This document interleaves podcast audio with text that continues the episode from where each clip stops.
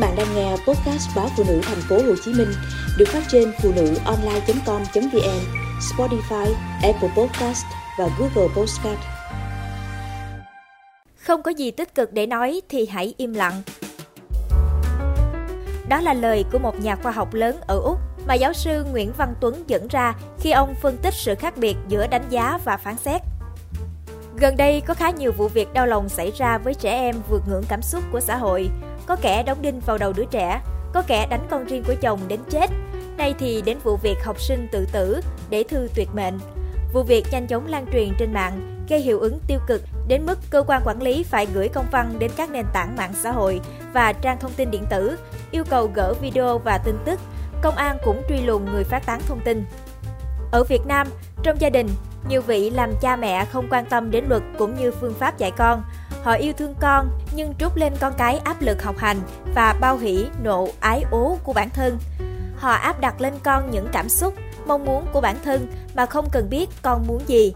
Trẻ không được lớn lên với bản lĩnh ứng xử, trở nên yếu ớt, có những phản ứng dại dột là tự hủy hoại mình, tự kết liễu mạng sống của mình.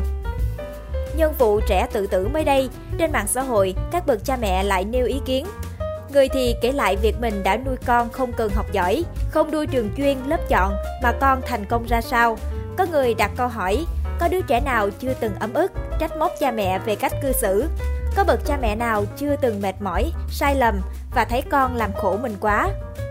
Có người phát động phong trào lên án sự vô cảm, với khẩu hiệu vô cảm với con là một tội ác. Việc đặt vấn đề dù cần thiết chỉ làm cho nỗi đau đớn của cha mẹ các em tăng lên Trẻ không được dạy và rèn luyện sự tự chủ, tự lập, kiến thức, kỹ năng để đương đầu với khó khăn mà chỉ thấy cuộc sống không có gì vui. Chúng cũng không nhận ra được rằng chính mình cũng vô cảm, hủy hoại cuộc sống của mình thì cũng là một cách độc ác với cha mẹ, gây nỗi đau suốt đời cho gia đình và xã hội. Nếu chẳng may có một vấn đề gì tồi tệ xảy ra với ai đó, xin hãy ứng xử sao cho không làm gia tăng nỗi đau, sự mệt mỏi cho gia đình người có liên quan và xã hội. Lúc này, câu nói của vị giáo sư, nếu không có gì tích cực để nói thì hãy im lặng, rất thích hợp để nhắc ta đừng mắc sai lầm chết người, đừng lan truyền thông tin, hình ảnh, tham gia bình luận một cách thiếu trách nhiệm trên mạng xã hội về vụ việc. Người trong cuộc biết đối diện sao với vết thương này, người ngoài cuộc cũng khốn khổ khi phải đọc những lời chỉ trích, lên án, thoá mạ. Xin hãy đánh giá thay vì phán xét. Đánh giá là phân tích sự việc một cách khách quan, khoa học, còn phán xét là nêu ra sự sai trái, kết luận là sai và lên án. Với những hiện tượng bất thường của xã hội, cần bình tĩnh đánh giá để rút ra kinh nghiệm và giải pháp.